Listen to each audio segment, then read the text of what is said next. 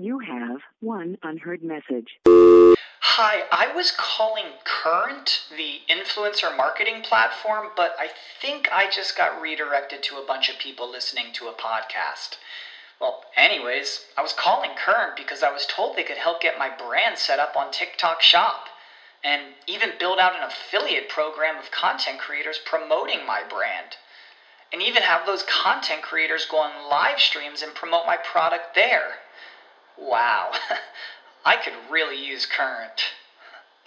I also heard that the brands they work with are making millions in sales.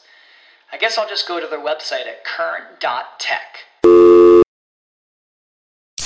When you're smiling, hey you, bubbly sparkling water is crisp, refreshing, and perfect for any occasion. Kind of like my voice, but in a can. No calories, no sweeteners, all smiles. Bubbly, crack a smile.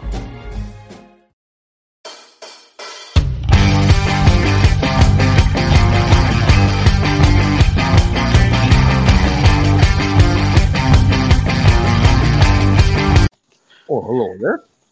Hey, how you doing, Louis? Oh, two seconds. Hello. Okay. Eh. All right, my bad. It's okay. How you doing, Louise? I'm pretty good. You?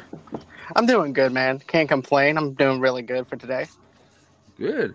Uh, so thank you for having me back on the show. I'm always almost feel like a regular now. right? I'm I'm glad that you're I'm glad that you're on though. Seriously. I always I'm always enjoying having the conversations that we have on here and stuff like that. And you know, and you definitely do feel like a regular on here and it's just good to actually have a good another good voice on here to actually collaborate with me. Well, thank you very much. Because uh, in all honesty, I don't know what the fuck I'm doing in general. No. So I'm I'm happy to see that my um my uh, improvisational uh, podcasting skills is actually uh, working for me. Oh, most definitely, man. Most definitely. All right. Don't feel bad. So before we a- uh, oh. yeah before Oh, we go on. start, I have actually a, a story to tell because I thought if you're someone um, top ten, uh, they'll understand this inside joke that you seem to enjoy so much. Um, I my girlfriend was sleeping slightly, falling asleep, and I turned to her. I'm like, "Baby, um, did you finalize the uh, to build the crib like you said you're going to do this morning?" And she woke up in panic when I said the crib. She realized that holy shit, I didn't do the crib. So what went on is Gary was falling asleep, and his only task for the day is to do the the freaking crib.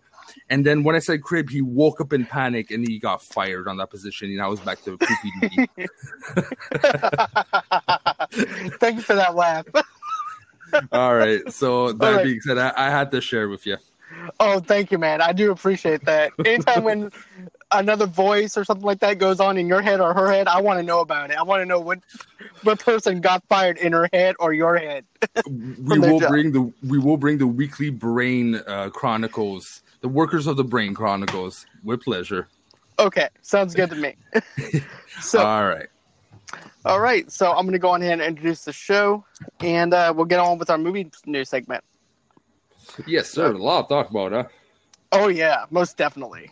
So, hello, movie lovers, and welcome to the show. For today's podcast episode, I actually have Louis the French with me today, and we're gonna be, and we're actually gonna be talking about, um, Joel Schumacher has passed away. We're also talking about Michael Keaton might be returning as Batman. He's in talks, and then Cobra Kai's actually has a new home in Netflix, and we're also going to be talking about DC in general about how they actually have maybe the right track that they're actually going with. We're going to be talking about that. So, with further ado, let's go ahead and get on with the show. Yes, sir. So what, what do you want to start with? Let's go with Joel Schumacher. Let's go on ahead and talk about that for a minute because that was the most shocking. Yeah, um, right off the bat, was he known to be sick or was it like pretty closeted as information? To be honest with you, it hit me as a surprise because I never knew him to be sick or anything like that. So I didn't really, when the news got, whenever one of my friends posted, I'm like, are you serious? Are you for real? Because Mm. I don't want this to actually be something that's actually falsified or anything like that, you know, because I don't believe in doing celebrity hoax. Hmm. And he goes, he goes, no, it's actually true. So I looked up Variety, and Variety was the one who actually reported it. And you know, it's just sad to actually see him pass away. And, you know, I want to say um, he died at age 80, which he lived a good life, you know. Hmm. Yeah. And, uh, you know, he actually did two Batman films. He died in New York today and battle. Oh, he had cancer. Okay, so it was a, a closeted situation that was deteriorating. Okay. Right. All right. Oh, but yeah, it, it it is sad, and it is. Uh, to be honest with you, I'm not the most familiar with his movies, uh, except for a couple like Lost Boys, uh, obviously the Batman's for not the right reasons. We know that, right? Uh, and uh, Phantom of the Opera number twenty three is what um, what stands out. Now that being said. Uh, it's not my favorite movies, but he did a lot of movies. He was always constant. He he seemed to have a, a, a good career for himself. Not my kind of stuff, but I'm sure he's he's proud of what he he's done. Right. And you see, with me, I love the Lost Boys movies, and I love the movie Falling Down he did with Never Kirk it. Douglas. You never. Oh my God, you need to see that movie All right. because here's the thing: if you look at Todd Phillips's film The Joker, and you actually Mhm. look at Falling Down, the stuff that actually happens in Falling oh Down. is- wait, is is it the story of a uh, like a I don't know? My head is an accountant that has like a really bad day and starts going Yep. nuts. Yeah. Oh my god, I've seen that once when I was working Super Club Videotron, uh, uh, film rental place. But yeah, no, okay, that tells I did not know it was him. Yeah, I did not know that was him either up until I saw his filmography of everything that he's done. Mm. You know, and I'm like, he did that movie. That movie was amazing. You know, I remember renting it at Blockbuster. That's how long it's been. Yeah, and I'm sure there's a lot of people that celebrate with movies, and in my opinion, that's the best way. You know, you can have your moments of silence and and being sad and everything, but to really true uh, pay respect to a director or someone who was in the arts community, you um, commemorate his work, right? Even Right. though it's not the most acclaimed, me, I want to commemorate him from the Phantom of the Opera.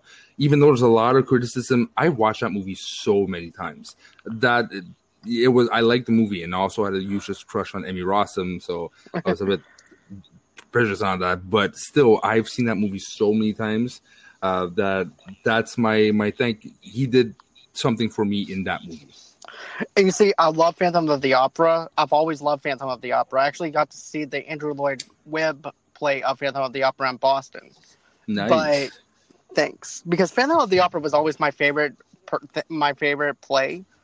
But let's see here. For me, I'm gonna have to go with. He also did Phone Booth and A Time to Kill, which is a Johnny Depp film. But I'm gonna have to go with Lost Boys because of the simple fact Okay. is it's actually one of my favorite horror movies with vampires. Yeah, it's cheesy, but it's actually pretty good. so I, I, I have mixed feelings. I was too old to fully appreciate it. I, I watched it in uh like this is kind of outdated eyes, but I do understand the appreciation, especially in those days. There's there's not that much of a catalog of vampire things, right? So it's pretty unique take. Oh, most definitely. I love the unique take on it because of the fact that you have the these new um, new people that actually move into California and, and with their grandfather. They're not sure how they fit into the society in California, and the younger brother goes into a comic book shop, and of course, everybody knows that there's vampires taking these kids. Hmm.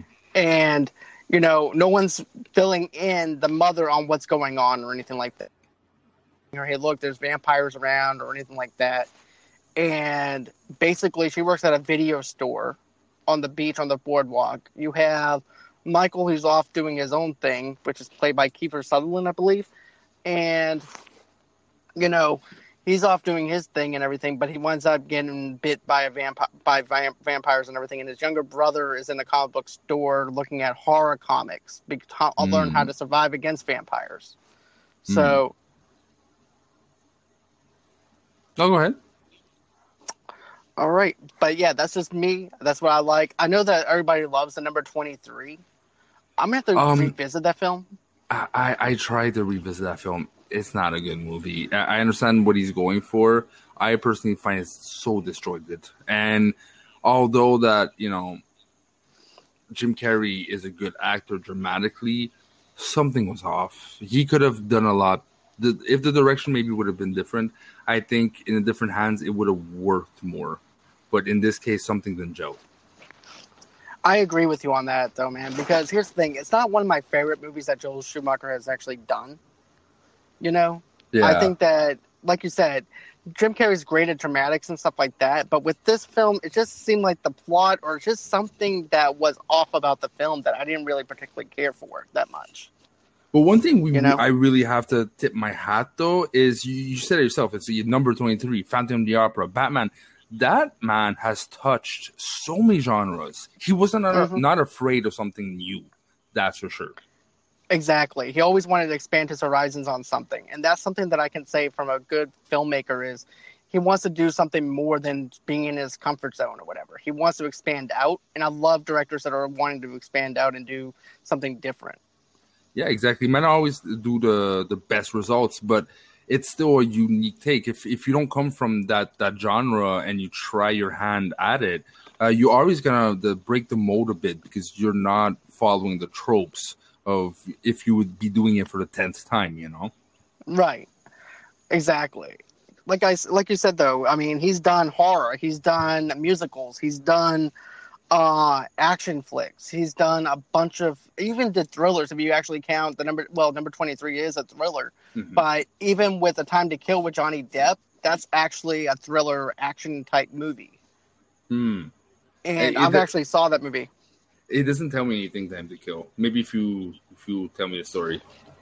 Okay, A Time to Kill is where Johnny Depp's daughter gets taken, and they're only giving him up to certain uh, certain minutes to actually find uh, do everything that he wants him, these people want him to do. If the time runs out, they kill his daughter. So you have him going through different types of stuff where he has to try and kill a congresswoman. Uh, he's trying to do other things within that whole entire realm. Okay. No, So- it really doesn't say anything to me. Right. So that's just the movie that I like though because I remember renting it and also too I actually own it on VHS. But hey man, VHS. I, I it's something that you know might not be always worth a lot of money, but it's souvenirs, man. It's it's childhood right there. Yeah. exactly. So let's go on. Are you done talking about Joel Schumacher, or is there more that you wanted to add on to it? No, I'm I'm pretty good on my end. Okay, so let's go on and talk about the other big news today that actually dropped Mm. about Andy Muschietti's uh, movie of Flashpoint, which is also part of the DCEU, with Ezra, uh, Ezra Miller is actually attached still to play the Flash, and Michael Keaton is actually going to be Bat- might be Batman again. He's in talks, so. Mhm. I like the I love this news. It actually made me geek out and everything. I felt like Jonah Hill in that GIF where he's actually really excited. yeah, And and uh, I'm just gonna tell you this: if this actually does happen, I'm gonna be over the moon for this because here's the thing: we can actually have a Batman Beyond movie. We can probably have a Dark Knight uh, Returns movie hmm and everything as well with this with this whole entire thing. Just depending on the timeline on how they want to actually set it. and and You know. And this is i think uh, dc being smart because um the i hope that's that's what they're realizing because that's what made me uh think when i saw the news is dc might have finally understand what their direction is in the sense that joker its own its own thing right? Uh Right. flash might be its own thing. You might have like every movie is a different situation a different timeline in the dc universe. They can really showcase something you would have never thought to see on on screen. And you can do different things with other movies. It can be uh, its own universe but uh, the movie is its own universe. Not every movie is connected to uh, each other because it opens up the door to re to bring back actors or characters from the past.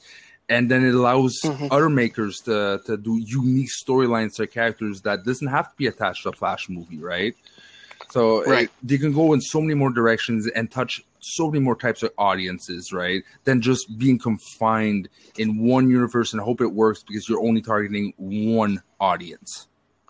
Exactly. And think of it like this too though, like you mentioned, you have other several movies that are not going to be connected in a certain sense. And I love that because you're not handcuffing the writers to do a shared universe. And not only Mm-hmm. that, but if you think about it, when we pick up comic books, not everything is connected. So this Mhm. is can be so this can actually be something to where you're picking up a comic book and this is actually just based off of Flashpoint itself where it doesn't have to connect in with the DCEU and you're just reading it, you're geeking out over it and everything and just enjoying that one comic book based off of Mm. Flashpoint. So you can actually do something like that. And that's how I actually view this as. It's just one of those issues where you're actually reading something that's not connected to anything.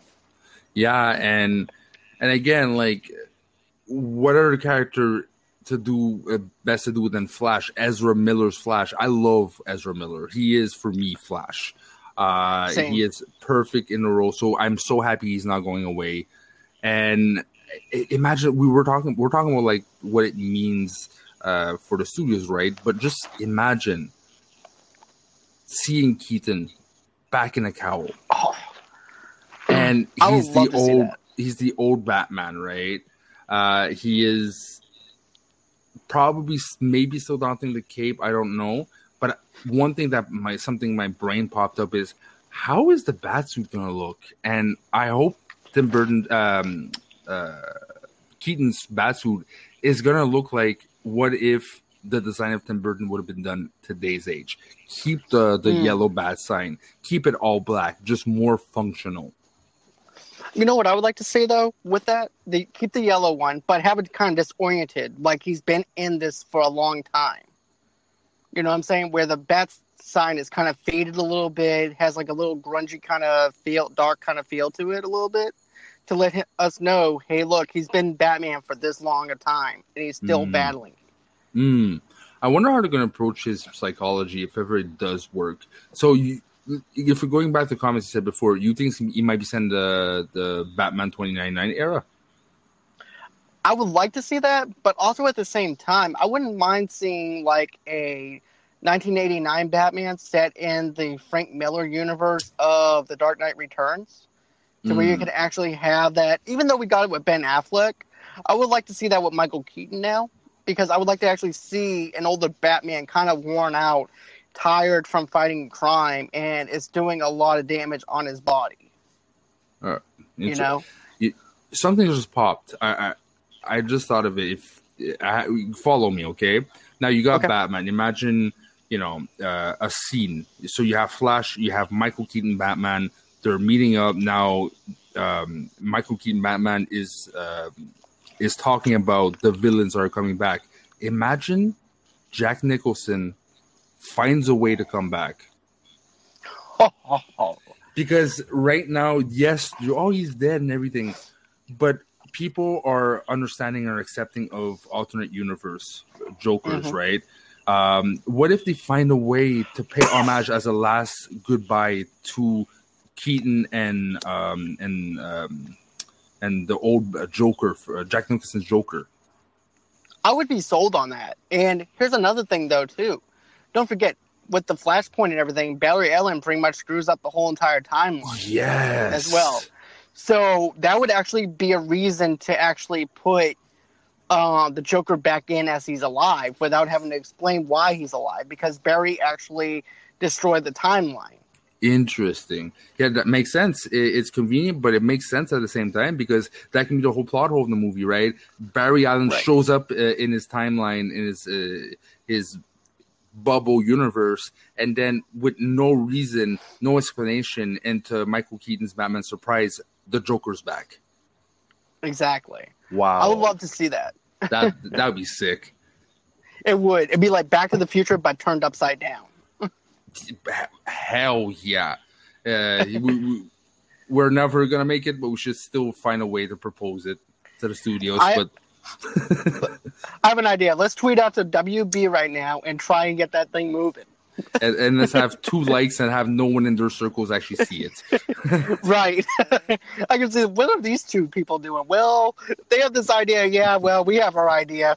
Andy Muschietti already has this thing covered. We're not going to worry about them too. We already spent fifty million. No, screw it. Like, imagine they actually go to the office. Like, we have a great idea, and it actually gets made. That that that'd be sick. But Right. yeah, might as well uh, might as well pay the lottery and hope. exactly. All right. But, But um, yeah, go ahead. oh, uh, but you know, I love the concept of that. But what about Jeffrey Dean Morgan? I know there was talks before about Jeffrey Dean Morgan wanting to be Bruce Wayne. Mm, Not Bruce Wayne, by not not Bruce Wayne, but his father. To be honest, uh, I don't mind. It's a really any actor they deem like that would fit, and you know, logically it does fit. Yes, but Right. if you got the chance to go with the OG Batman, that it never crossed anyone's mind, or more mostly almost anyone's mind, that we might actually truly see Keaton back in a Batman suit, and we would revisit our childhoods, and the movie works you got move over. I'm sorry, move over Avengers if that happens, because they're Right. able to bring back the nostalgia. That's gonna work for them if it's done Exactly. correctly. Right, because it can go off as cheesy and everything. It could go off as bad depending on how it's actually written, how it's actually perceived through mouth. Because Hmm. when you write something down on paper, it may not perceive well as when you're vocalizing it. So hopefully that everything will go smooth. Hopefully this is going to be a good transition for Michael Keaton and everything because I do want to see him back as Batman again. And this is actually going to pave a way for more villains to even show up. Not only that, but think of it like this. Don't forget, the Penguin could also show back up again. Danny DeVito's Penguin. Oh hell, Catwoman. Oh Yes. oh oh yes. It's you know what It- it- what they should do, and it, I know you know what. No, I'm not. I'm gonna say something. It's not respectful, so I'm not gonna mention right now. I'll bring it in another time though. No, no, no. Well, if you want to bring it up, you can. Okay. Okay, Okay. well, yeah, no, no, I'm gonna skip it. It's uh, it's it's not the right timing. Let's just say that. Okay, not a problem. But, you know, I am geeked out over that to probably bring back Catwoman. But do you go with Michelle Pfeiffer because she's up in age now? Or do you go with someone that kind of resembles Michelle Pfeiffer in a way? Oh no, you go for Michelle Pfeiffer because she's aged. Uh, I'm sorry if you want oh, to make. yeah. I, I want to if you want to make a stand on powerful women, no matter what the age is. And I'm sorry, I, I'm gonna be blunt here. I like my older woman. Okay, she is still Okay. gorgeous. Mhm. She is gorgeous. She can pull it off. She really is. So it's time that we see powerful women in, in superheroes that are not only 20, 30, 40, right? Um, Exactly. She, she, we know who she is. She is a sex symbol from back then. She's still a sex symbol for a lot of people. Mhm. So why not use her because of those reasons?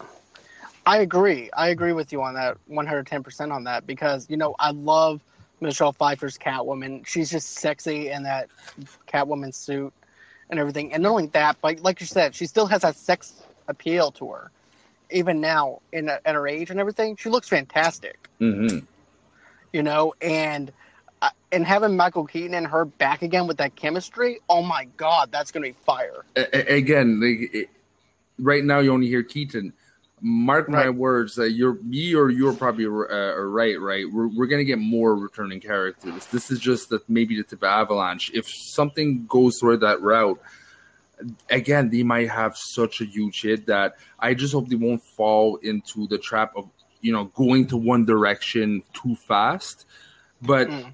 they're if it works, they're gonna get proof that you know Joker that concept works because it's well thought out. It's not a rush Right. idea. Um, if you have good concepts, trust your concepts, go with it. If this one does good, we're gonna see a dominance from WB, and Marvel is gonna have to step their game. Right, exactly. Because I like the fact now Marvel has to redo their building blocks, and here's DC. This is their time to capitalize while they're Yep. while while while the building blocks are have kind of fallen with MCU. They can actually start building their building blocks and do their thing without having to do a shared universe or connect anything to it, and they can make movies that are more profitable and stuff that we actually love. Yeah, it's it is it is the make it or break it. Uh, to be honest, if if their next set of movies right now they're doing a Joker, right? But Wonder Woman did well. So you know, one movie doesn't change the tipping scales. No. If they Well, the- drop the ball, something might happen with uh, WB the, the the movie, maybe just uh, just um, DC as a whole, because not they're dying, but Marvel has a dominance like we've never seen before, and DC's paying for it. So something's got to give. Right. Well, if you think of it like this, though, I know that you said that Wonder Woman and Joker, but don't forget Shazam made good money, and then you also have Aquaman. So you have, I think you're they're four for four right now if you actually count Joker in there. Mm. But if you actually count it by himself, they're three for three. Yeah, but they're a joke. I mean, like that universe, there's there's gems, right? But it, it's even in I forgot where I listened to uh, it, when um, Humphrey fell on the category. No, the his opponent fell in the category of uh, of uh, DCU. He's like, ugh, that movie's. That's the normal reaction. A lot of people go, ugh. So they made money, but there's there's not that much of a following. There's they didn't make waves, True. right? They, they can't bank on this money. They can't, you know, uh, revolve that money into money into something that next movie it's actually gonna work again. Uh, That's so true too. They, they need a concept, man. That's true. They actually do need some concrete ground to where they can actually do everything with because they need a solid foundation. If you don't have a solid foundation, that thing's going to end up falling apart. Yeah, and So- uh, who's heading DC right now? Do you know? Uh, not I DC, believe- uh, the WBDC. Uh, you're talking about just Warner Brothers in general, or No, for for the DC department in Warner Brothers. I think Geoff Johns is still. Okay, I hope I hope he he you know he's the guy from comics, right? So use the wacky logic of comics and find a way to to to fit uh fit the uh, the movie universe, and I think that's what he's doing, right? It's because, like you said, if you look at it uh, in a comic book eyes, Joker, it's a, it's the Arkham Asylum comic book. It's a one shot, one story, and it became famous, right? But it doesn't connect to Right. any other uh, anything else. And then you go in regular series where you have one tying story, but you know you don't necessarily always have to watch the other movies to understand it, right? Uh, And it's not always interconnecting, and you can still do one shots like they did with Joker. So it, it feels like a different perspective of comic book uh, logic. Right, exactly. You can do your uh, Elseworld Joker or Elseworld Penguin or whatever, and still have the continuity with the regular DC comic book stuff. So I'm totally sold on that as well. Yeah, and you know, and here here's here's to the hoping for the best, man. Because I I want Right. my my good uh, DC movies and not just one yay and one what the fuck happened, one yay what you know. I want to be Right. happy every time, not every time, but I want to have a better experience I've had in the last fifteen years. Let's just say. I agree with you. I want a better. I want better movies. That's all I'm asking for. Is just better movies. And you know, I wouldn't mind seeing a Zack Snyder film with Michael Keaton in it after Flashpoint. If this thing actually gets, if the Snyder Cut is actually back on, you know what I'm saying? Next year we're going to be getting the Snyder Cut. So Hmm. if the Snyder Cut is a success, it could actually open the doors back for Zack Snyder to come in and direct another DC movie. Oh, for sure. And I think you know what? All this ties in together. I mean, this might be the plan. If we were talking about Flash and time travel and this and that, right? Uh, it, there might be an actual tie-in reason of why we're getting the Snyder cut, right? Barry Right. Allen messed up the timeline, and the story's different, and only he realizes it, right? So, Right. so there's so much things they, they, they can do. They can start off if it is a hit, it opens a door to to set in little seeds without doing exactly the same formula of what Marvel did, like what they tried before, right? Right. I, I would like to see that, you know, and I think that DC has learned their lesson now. I think they have actually fully are understanding their audience now versus being like minions inside the WB just running around everywhere, Mm, not knowing yeah, what to do, you know? yeah. Um, but I have full trust in Andy Muschietti because of the fact that, you know, he did direct it, chapter one and chapter two, but He's also done Mama, which is a horror film, but he also said too that this is not going to be adding any type of horror elements into the Flash. Okay. So, yeah, he said the Flash has always been lighthearted, so there's going to be a lot of lightheartedness to the Flash. While he's also probably going to be probably battling with other things though too, but it's not going to be dark like we normally see Andy Muschietti direct stuff. Okay, that, that's interesting. And that actually makes me wonder what villain are we going to see that that supports that kind of like atmosphere, and at the same time that's that works with both a perspective of Flash and Batman. True.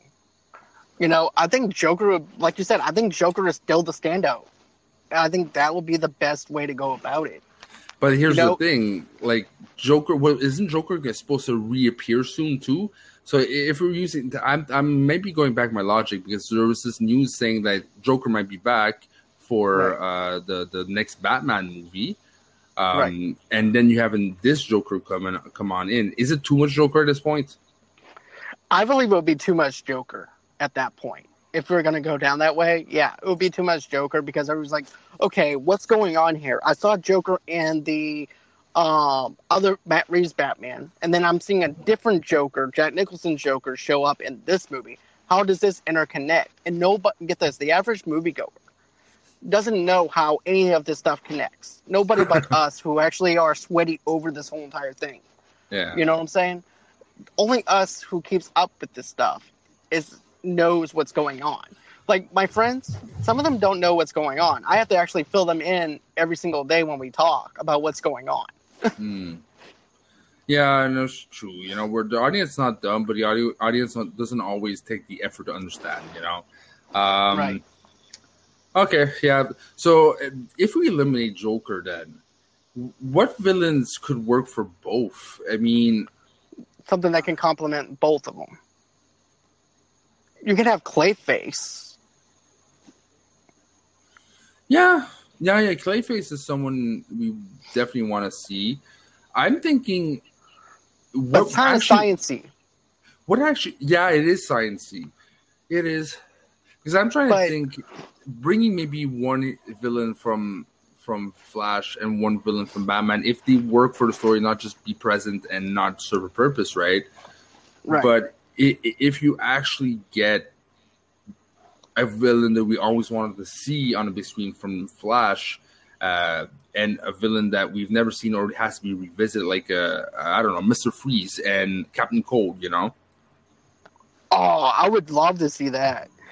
But I was also thinking too, what about if we have two powerful powerful villains in this thing? Like I'm talking about like with superpowers kind of thing, where you actually have Batman who has to try and take down somebody that has superpowers at the same time that Barry Allen also has to take someone down with superpowers. What do you think about that? Yeah, but mm, we've seen that with uh, it, it- it's good, but we've seen that with um, with uh, Poison Ivy and Mm. and Mister Freeze, right? But not done the Right. proper way. So it could, True. if you want to redo it proper way, yes, it's doable.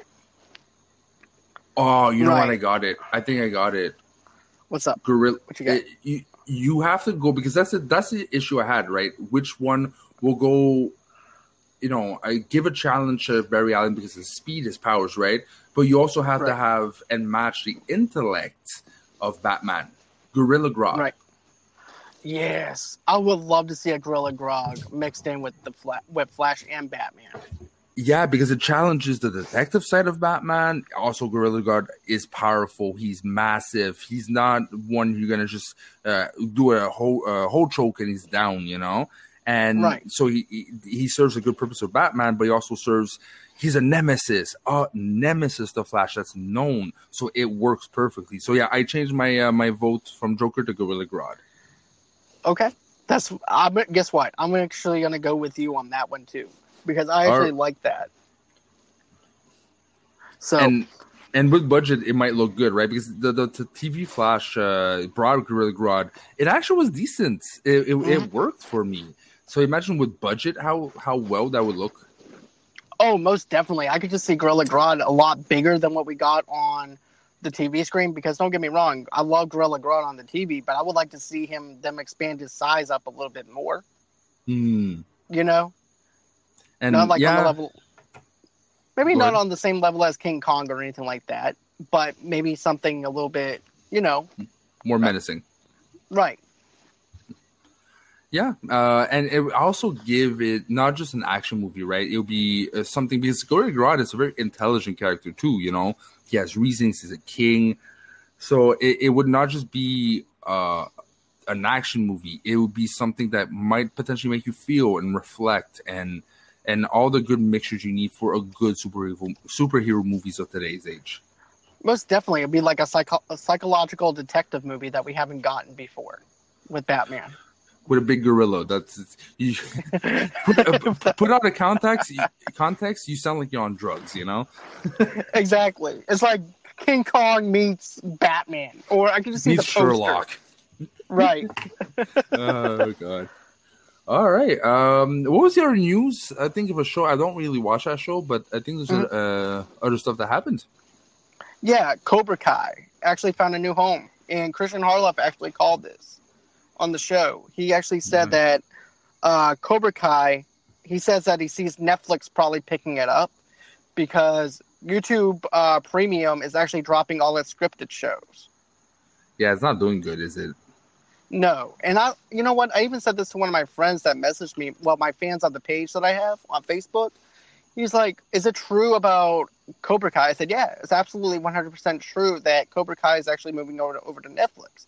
But I also said this: I never saw it as an opportunity for Netflix to do scripted shows. I Hmm. felt like when they do scripted shows on YouTube, whenever they, whenever I first saw this announced, whenever they were doing like a some sci-fi show, I'm like, okay, that is different. I understand that you're trying to compete with streaming services and trying to keep up to date, but you're forgetting what your foundation is built on, and your foundation is not built on streaming. You don't, uh, well, not that kind of streaming, anyways. Hmm. Yeah, know? it it didn't fit the brand. It felt like uh, YouTube forgot who they were, essentially. Just like, exactly, like blockbusters forgetting who they were when Netflix wanted to try and uh, try and do something with them. And look, look what happened with them. Yeah, But- it's But you know, I'm excited for Cobra Kai for season three because here's the thing: I'm not a fan of spin-offs. I'm not a fan of movies that are actually based, TV shows that are based off of movies or shows that are spin-offs of other shows. Because Mhm. I'm like, you know what? I already saw this. I don't really need to go back and see the same characters again. But the way they do Cobra Kai is just fantastic. hmm. You see uh, Daniel LaRusso being this guy who has everything. Like, for instance, you have uh, him working at a u- car dealership because that's actually his business. He actually is a car dealer. You there? yeah. Okay. I'm eating a But yeah. popsicle at the same time, so I just don't want to chew. Okay. Just just making sure. All right. But yeah, he's actually a car dealer. And basically, everything is working out for him. He's got the wife, he's got the kids, he has this big old huge family house. And every single time when you buy a car from Daniel, you get a bonsai tree. God. So he still has a little bit of Miyagiism in him and everything as well. And then you have Johnny, who is this guy who is down on his luck kind of thing, but he's also an alcoholic. He doesn't pay child support. You know, it's kind of like uh, when you the most popular guy in your school winds up Hmm. being the being a everything that you Low thought that he was going to be, right? And you know, then he winds up deciding. Johnny decides he's going to reopen Cobra Kai. So you have that going on, and then you also have Johnny's son, who is uh, who who has a mother doesn't that doesn't care about him, has a father that doesn't care about him. So he knows that he doesn't that his father does not like Daniel. So he goes on ahead and seeks him uh, learn karate from Daniel, and also to uh, help him with um, the cars. Not only that, but Daniel doesn't even have a clue that that's even his Johnny's son. So that adds more Mm. fuel to the fire. Hmm. So you have that conflict going on. No. So I- Is that just one season you described me, or you pretty much said the overall show? No, that's actually the one full season of everything that's going on. And of course, Johnny opens up Cobra Kai again, and he wants to try and compete in co- have the karate being uh, competed in. Uh, Kreese shows up and everything, and it just goes bonkers from season two. Hmm. Hmm. Now, that's the thing. I find it interesting. It's on YouTube Red, right, or whatever the name is. Right. I don't Right. know where to find it if I don't want to watch on YouTube Red. So,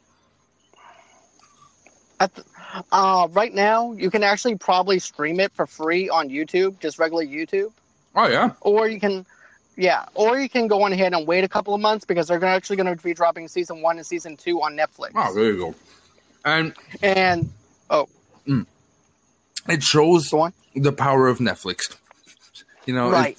it- you haven't seen it, that, and that takes val- uh, the value out of the the new YouTube uh, streaming service, right? It's like Right. be come with us, we're exclusive. No, I'm gonna wait six months. It's gonna be on Netflix. Right. It- Exactly. It has no staying power. It's ridiculous. I'm right. It's like they have no boundaries at all. It's No. like, Hmm. but yeah, season three is actually done filming, and season three is going to drop a couple of months later after they actually release Cobra Kai season one and two. Hmm. So I'm actually happy that we're getting a season three for Cobra Kai. I love Cobra Kai. Uh, Karate Kid's always been my favorite '80s movie, aside from a couple of John Claude Van Damme movies, stuff like that. Hmm. But you know, I, it's just something that I really love. Um, let's see here. I know I talked about this on Hotel Nerds uh, podcast yesterday, our YouTube channel yesterday. But what do you think about the Ferrari biopic with Hugh Jackman?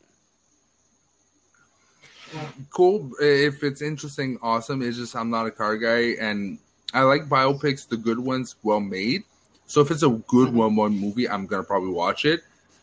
But I'm not like there's the, the movie uh I forgot Ford versus Ferrari or whatever. Uh, the mo- I still haven't seen it.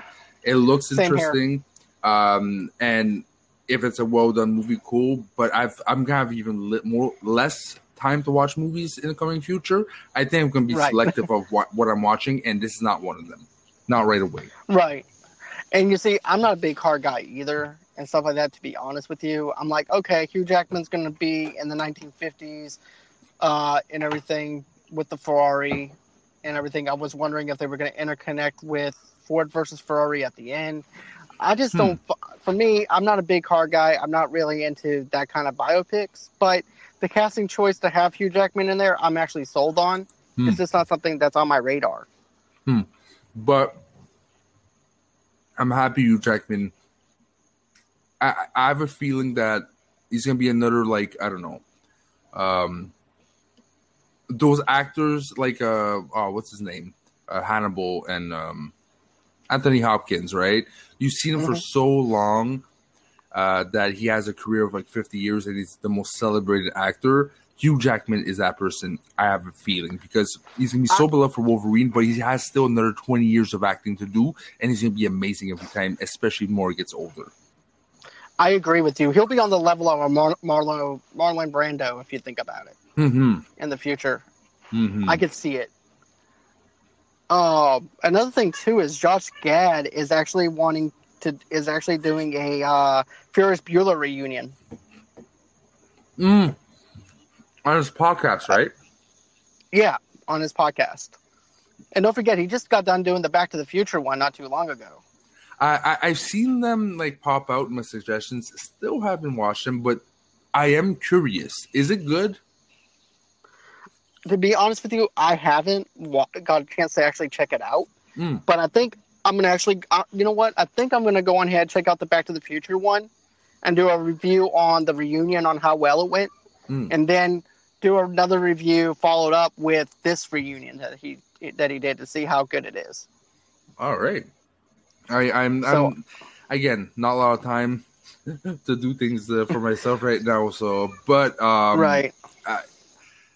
how can I say this? Uh, YouTube, I watch like for two things only, like Schmoedown and something else, and Mhm. I don't know. YouTube is useless right now. You see, for me, I watch, you know, Schmoedown, but I also watch SEN Live. I watch John Campea. Mm. to get all my move. You know what I'm saying? I like to actually go off and see what somebody else is thinking rather than what I'm thinking. Mm. And you know, he don't. John Campea is a part of the reason why I got into this thing too. Yeah, because same of here. AMC movie talk. Yeah. So- so you're same generation as me. Right, exactly. Nice. Um, I started watching AMC movie talk around 2013 or 2014 when Yeah. they were just in the closet.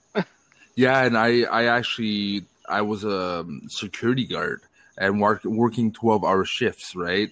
So I just found him out of boredom and hated Campea at first. He annoyed the living crap out of me, and that's what kept me watching. Because I, after a while I just kind of fell in love with him, and then you know um, wow, why am I blanking on names today?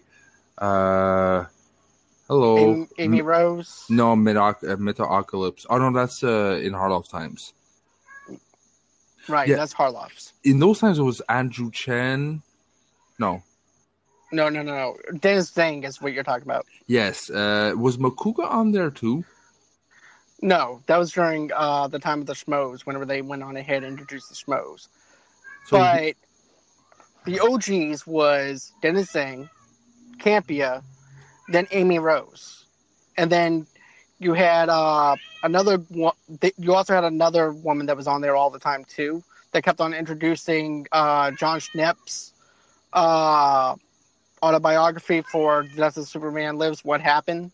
okay, I forgot. I forgot what her name was, but it was that those three, and then Schnepp joined in after uh, a couple of episodes of him doing um, Skype, mm, and then that's how he became the OG of the AMC.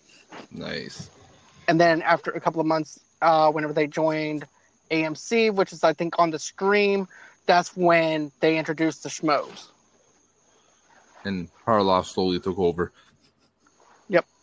Uh, but you know what? I think it worked out. Uh, I, I like John, John Campea for what he does. He he seems better working alone on a podcast. I agree. I feel like sometimes with guests or whatever, it kind of slows him, it slows down his pacing a little bit. Mm. I feel like he's better solo than he is with somebody, but that's just me. And is it But- is it me in the AMC days? I loved it when he his brain would snap because of certain comments, Mm-hmm. and and you you I can only imagine his employees like they're too like every time he snaps, like there's at least four employees that die of a heart attack, so you, they keep imploring him not to do it. But that intensity of the guy isn't is insane. He when he went on a rant, man, was it legendary. It was. If you actually look at the rant that he did for uh, the Avengers TV show, uh, you know what I'm talking about. Uh, I, I That- have the memory of a goldfish. Well, um, basically, he didn't. He does not like the uh, TV show of the Avengers or whatever. I forgot the name of the TV show. Oh yeah, yeah, yeah. Um, Agents of Shield. Yeah, he does not like it. As a matter of fact, he even made fun of it. He goes, um, every single time when you turn around, they always have to reference something. And he used Thor's hammer as an example. He goes, Oh my god, they said Thor's hammer. Isn't that great? This show's awesome. Yeah. So- Uh, that guy. But yeah. So let me think. Um I actually got a chance to check out the new Child's Play movie. Oh, uh, can you say your thoughts right now, or you're going to do a review? I was gonna go ahead and do a bonus one, but hey, if you want to ask me some questions and everything, we can do it that way. Okay. Um, is the overall feel? Does it feel like its own movie, and does it work? it actually feels like its own movie because of the fact is you're dealing with Chucky in a newer generation where you actually have a smart doll in a sense, you know. Okay. And b- basically, what happens is this: he, this the guys who are uh, in Vietnam, uh, Vietnam are making the dolls, and one of the gu- bosses winds up getting pissed off at one of his workers. He slaps him in the face, and next thing you know, it he gets pissed off and takes out the mi- microchip, and then de- deactivates all the safety features off of that doll to where it's pretty much damaged. So by the time that it reaches Andy and everything, it's already damaged, and it's also uh, recording everything that Andy's saying. It's video recording him and also voice recording him on everything that he's saying. Andy's mom, to me, you know, you you remember the 1980s version with Andy's mom, Yeah. and you remember how you actually feel like it's actually a mother that actually cares for her son. In this one, I didn't really get the whole. I get the fact that she loves her son, and this time her son's mostly dealing with the fact that he doesn't have that many friends or anything like that. He feels Hmm. awkwardly social awkward, so therefore she gets him the doll and everything from her toy store that she works at, and she's actually a younger version of Andy's mother Okay. and I just I just didn't really feel like that she actually felt fit, uh, fit the bill on that because she goes around, she has a boyfriend, she sleep every single time when Andy opens up the door, they're always banging each other. Hmm. I'm like, okay, basically you turned her his mom into a woman that's actually careless and doesn't care about her son versus someone that actually cares about her son. Because I didn't really feel like that she actually cared about him. And then you remember the cop, Michael? Vaguely. he actually well yeah michael actually lives in this uh, his mother lives in the same apartment complex as andy andy does and that's the whole entire thing about how they actually connect his his character with them but mark hamill uh, plays the voice of chucky Hmm. and you know whenever they first announced this i was like okay i like mark hamill but he doesn't really it doesn't really excite me that you know to actually have him on there as chucky it just nothing really registered with me i really didn't care about seeing this film but you know what it was on hulu i was like you know what i'm gonna ignore everything everybody's saying oh this is trash and everything else and go with my own perspective So- and One thing I understand. So there is no voodoo element now. It's just a bad AI. yeah it's just a bad ia That's IA, smart. IA. That's smart writing. That's that's adapting to today's uh, horror in real life, and actually making something relevant out of it. Right. And not only that, but even the people who made the doll, they're even a big old huge corporation. So they have everything is powered by this uh by the creators of this doll. Like you have you remember the little vacuum cleaners that cl- does does everything by itself? Hmm. Yep. Uh, the They Roomba, have- Roomba, whatever. Yeah, they have a Roomba. They have different electronics that's actually powered from one source. If you think about it, they're kind of like the Apple of that world. Yeah, Apple or Google. Right. And basically they even have a car that can drive its drive its own self. And Chucky was able to control that with his finger. Interesting. So Huh. right. And then the drones too. Oh my god. The drones that uh that they used in this film, he has the ability to control the drones. He has the ability to control all the other smart dolls too. Hmm. So I mean, it's it's they actually thought it out. I mean, it's not as bad as that what people are actually making it out to be. There are a couple of things that I actually did find cringeworthy, like I said, with Andy's mom. Then there was also the chemistry between Michael and her just didn't really work like it did Hmm. in the first film at all. And I thought they were actually going to try and recapture the whole thing with the mental institution because of what Andy was going through. Hmm. But they didn't really do that. All she did was just put him right by her side in the toy store. And at that point in time, they're uh, the doll's over there blackmailing uh, Andy with the Hmm. video footage, Hmm. and then the uh, the boyfriend and everything as well. He's also using video footage to actually make it look like Andy's the one who's doing everything. Hmm. Well, So- okay, you, you you you really piqued my curiosity. I'm I was really off, and I'd say right now I'm at fifty, no, sixty five percent maybe watching. All right, that's actually pretty good though. So before it was like zero percent, right? It was minus twenty. Minus tw- okay, yeah, negative twenty versus se- yeah, okay, that's really good. It's really yeah. You, Because- I'm still not hundred percent convinced because the whole mom thing, like uh what's uh the Babadook, right? Yeah. that's the kind of mom relationship we want to feel, right? Uh, there's something so natural, and you really feel, you know, this is really her son.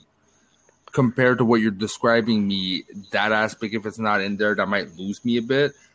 But I'm curious to see what they do with like the whole technology because I, I find it's an interesting concept you see more and more. There's a lot of focus on AI going bad, and Right. there's even fears of uh, James Cameron said it like if you don't believe that AIs are you know a potential danger, you know it's scary. I've seen a lot of the things in development. It's scary where we're at right now. So there's Right. a lot of emphasis on that, and I find it interesting that they went that direction. It's it's alarming at the same time. It really is because I'm like, oh my, uh, because even you know it's a horror film, and it's so it's so close to reality that it's not even funny about how this AI can actually control everything.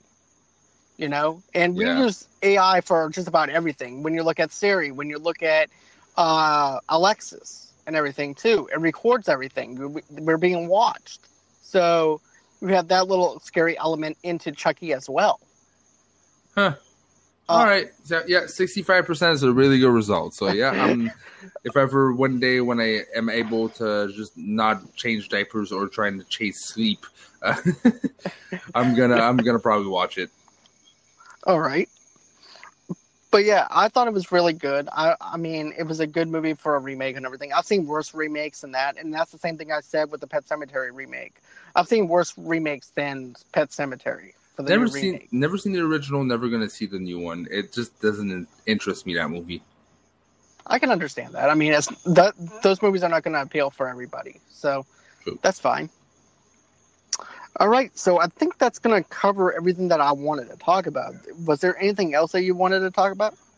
Uh, to be honest, n- again, I'm not the most on the loop of uh, movie news, but if there's any movie, any people that you know listen to the show that want to help me out because I would love to be more involved, uh, you know, hashtag Schmoes of the North.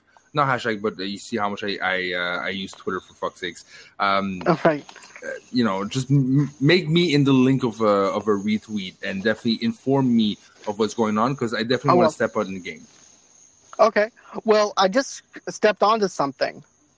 Um, JoBlo.com, they actually said that there was a Gremlins 3 script that would have ex- actually explored the history of the Mogwai. Okay, cool. First one was enjoyable, was fun. Second one I just don't remember. So I wonder if Right. they're gonna go like pass or reboot or what will you what will you like to see it as in what form? Well, they're actually doing the animation style for HBO Max to explain Okay. the Mogwai thing. But I would. Uh, here's the thing: whenever they said they were going to do that for HBO Max, and all of a sudden it was like animation, I'm like, I wanted to see that in a movie format. And the whole fact now that I know that they were actually thinking about doing that for the third movie, Hmm. you know, and then they scrapped it, that makes me kind of sad. But I wouldn't mind seeing an animation film now that I'm a little bit more open minded to it. You know, sometimes I let things marinate a little bit, and then after that, I wind up being sold on something. All right. Yeah, I'm I'm not opposed to it either. Uh actually, you know what? The fact that it's animated actually works for me. The more I think about it, yeah, it, it, it actually piques more my curiosity. I it, you can really do something interesting if the art is well thought out and seamless. It might become its own thing. So yeah, I'm, I'm actually uh, into it. I can actually see it in the Japanese kind of animation style, if you actually think about Mm. it. Now they Mm. because all I can picture is Mugwiles coming up t- on the steps in Japan, and that o- the old man that actually took the Mugwile in. I can actually see him knocking on Gizmo knocking on the door or something, and that old man Mm. taking him in, in the Japanese Mm. animation kind of style. Yeah. Okay. Yeah. Yeah. It works for me. I like it. I can actually see the image in my head.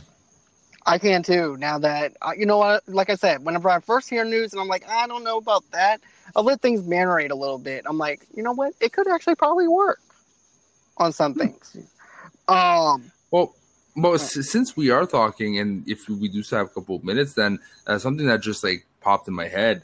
Um, like HBO Max is a streaming service, right? right. All right. Uh, is it going to survive on its own, or is do you think it's going to aim to to to be bought out or buy another streaming service to become something else? to be honest with you, I could see it probably trying to take over Netflix. Really, Uh, you really?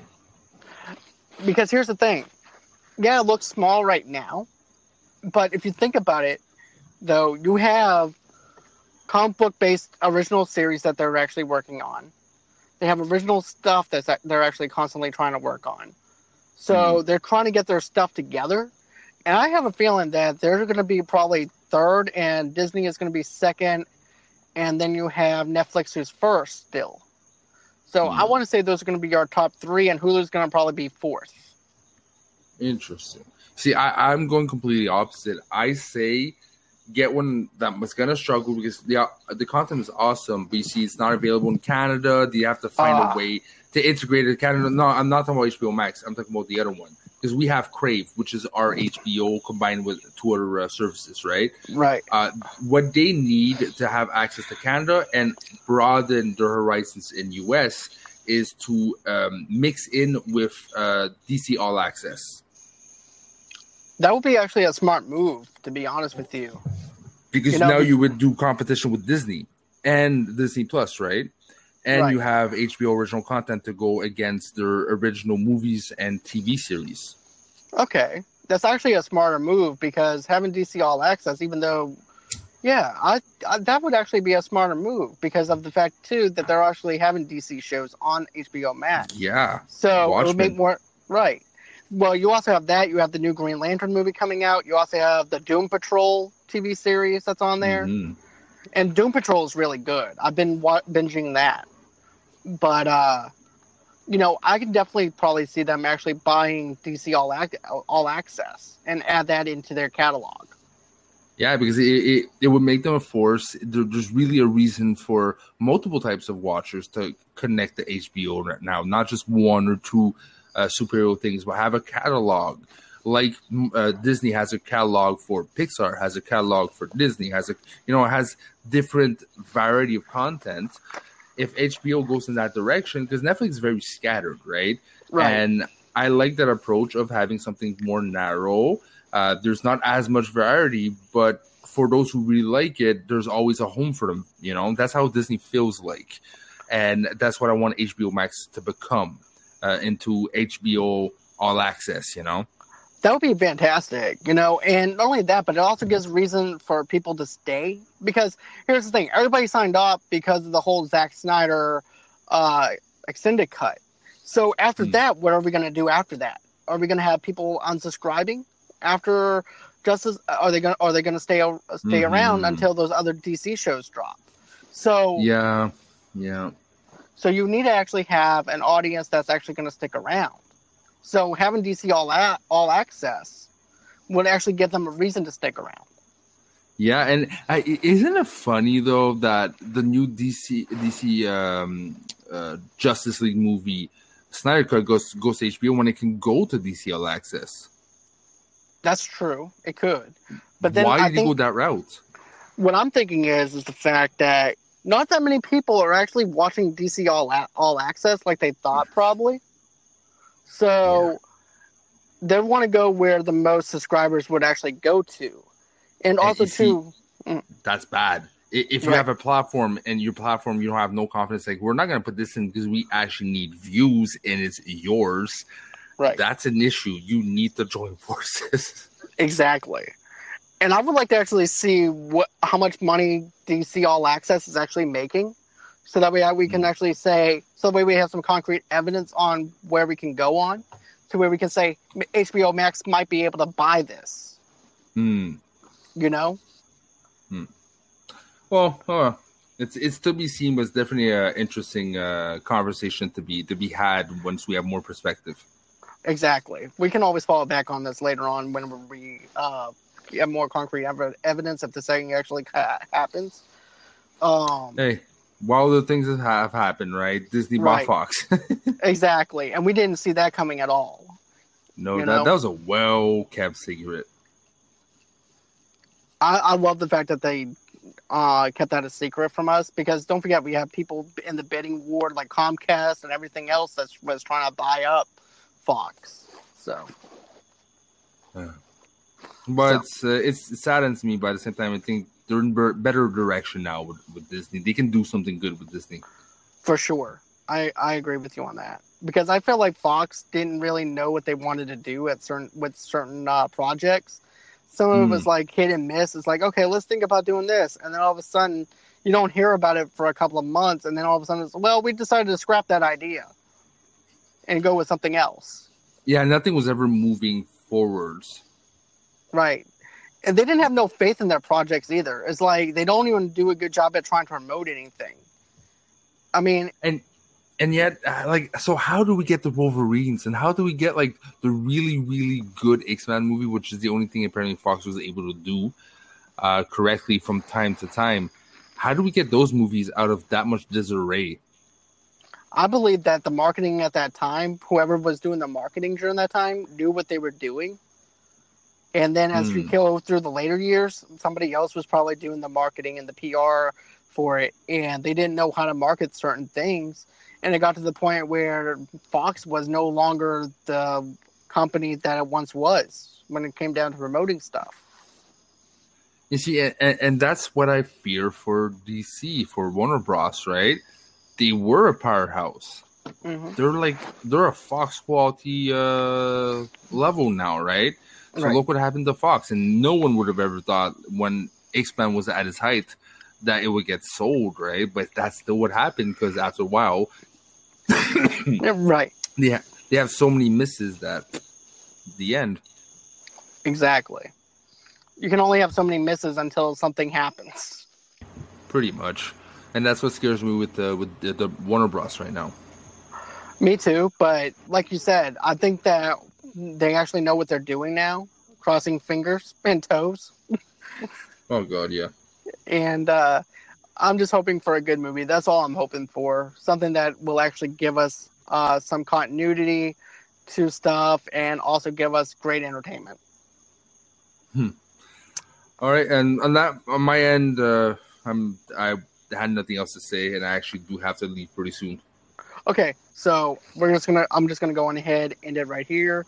So, I just want to tell you, thank again, thanks again for joining me. I do appreciate this every single time when you do come on. There's this energy that makes us collaborate, and it's just fantastic.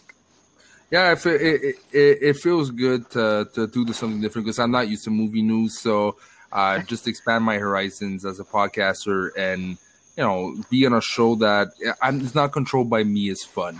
Uh, I'm so used to having my own structure and my own ideas that letting go and just following someone on someone else's podcast is different but rewarding at the same time.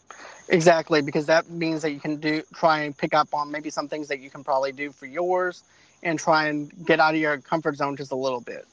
Yeah, and anytime you can get out of the comfort zone, it just it always usually uh, always something good comes out of it. So, hey. most definitely. So, where can everybody reach you at? All right. Well, you can reach me on Twitter on Northern Schmoes. I'm part of the Schmoes of the North, like you probably saw in um, in the title of the show. Uh, Schmoes of the North. We do anything to do with Schmoedown movies. We have a whole world and catalog of shows, either video or audio. Uh, audio, you can find us on Anchor, Podcast, Spotify, all the good podcast uh, distributors out there. So uh, again, thank you very much for uh, for having me on your show, and probably till very soon. Oh yeah, most definitely, man. It's always a pleasure to have you. And you guys can go on ahead and find me at John DiGregorio on Twitter. You can find me at Movie Lovers TV Lovers Unite on Twitter. You can find me on Instagram at all social medias. And also too, you can go on ahead, subscribe to me on Anchor Podcast, Spotify, and Apple Podcast, and all those other platforms. And also, too, I just want to mention this Thursday, I'm actually going to be interviewing an independent uh, actress. So stick around for that. It'll be dropping on that Thursday night. So until next time, bye bye. Bonsoir.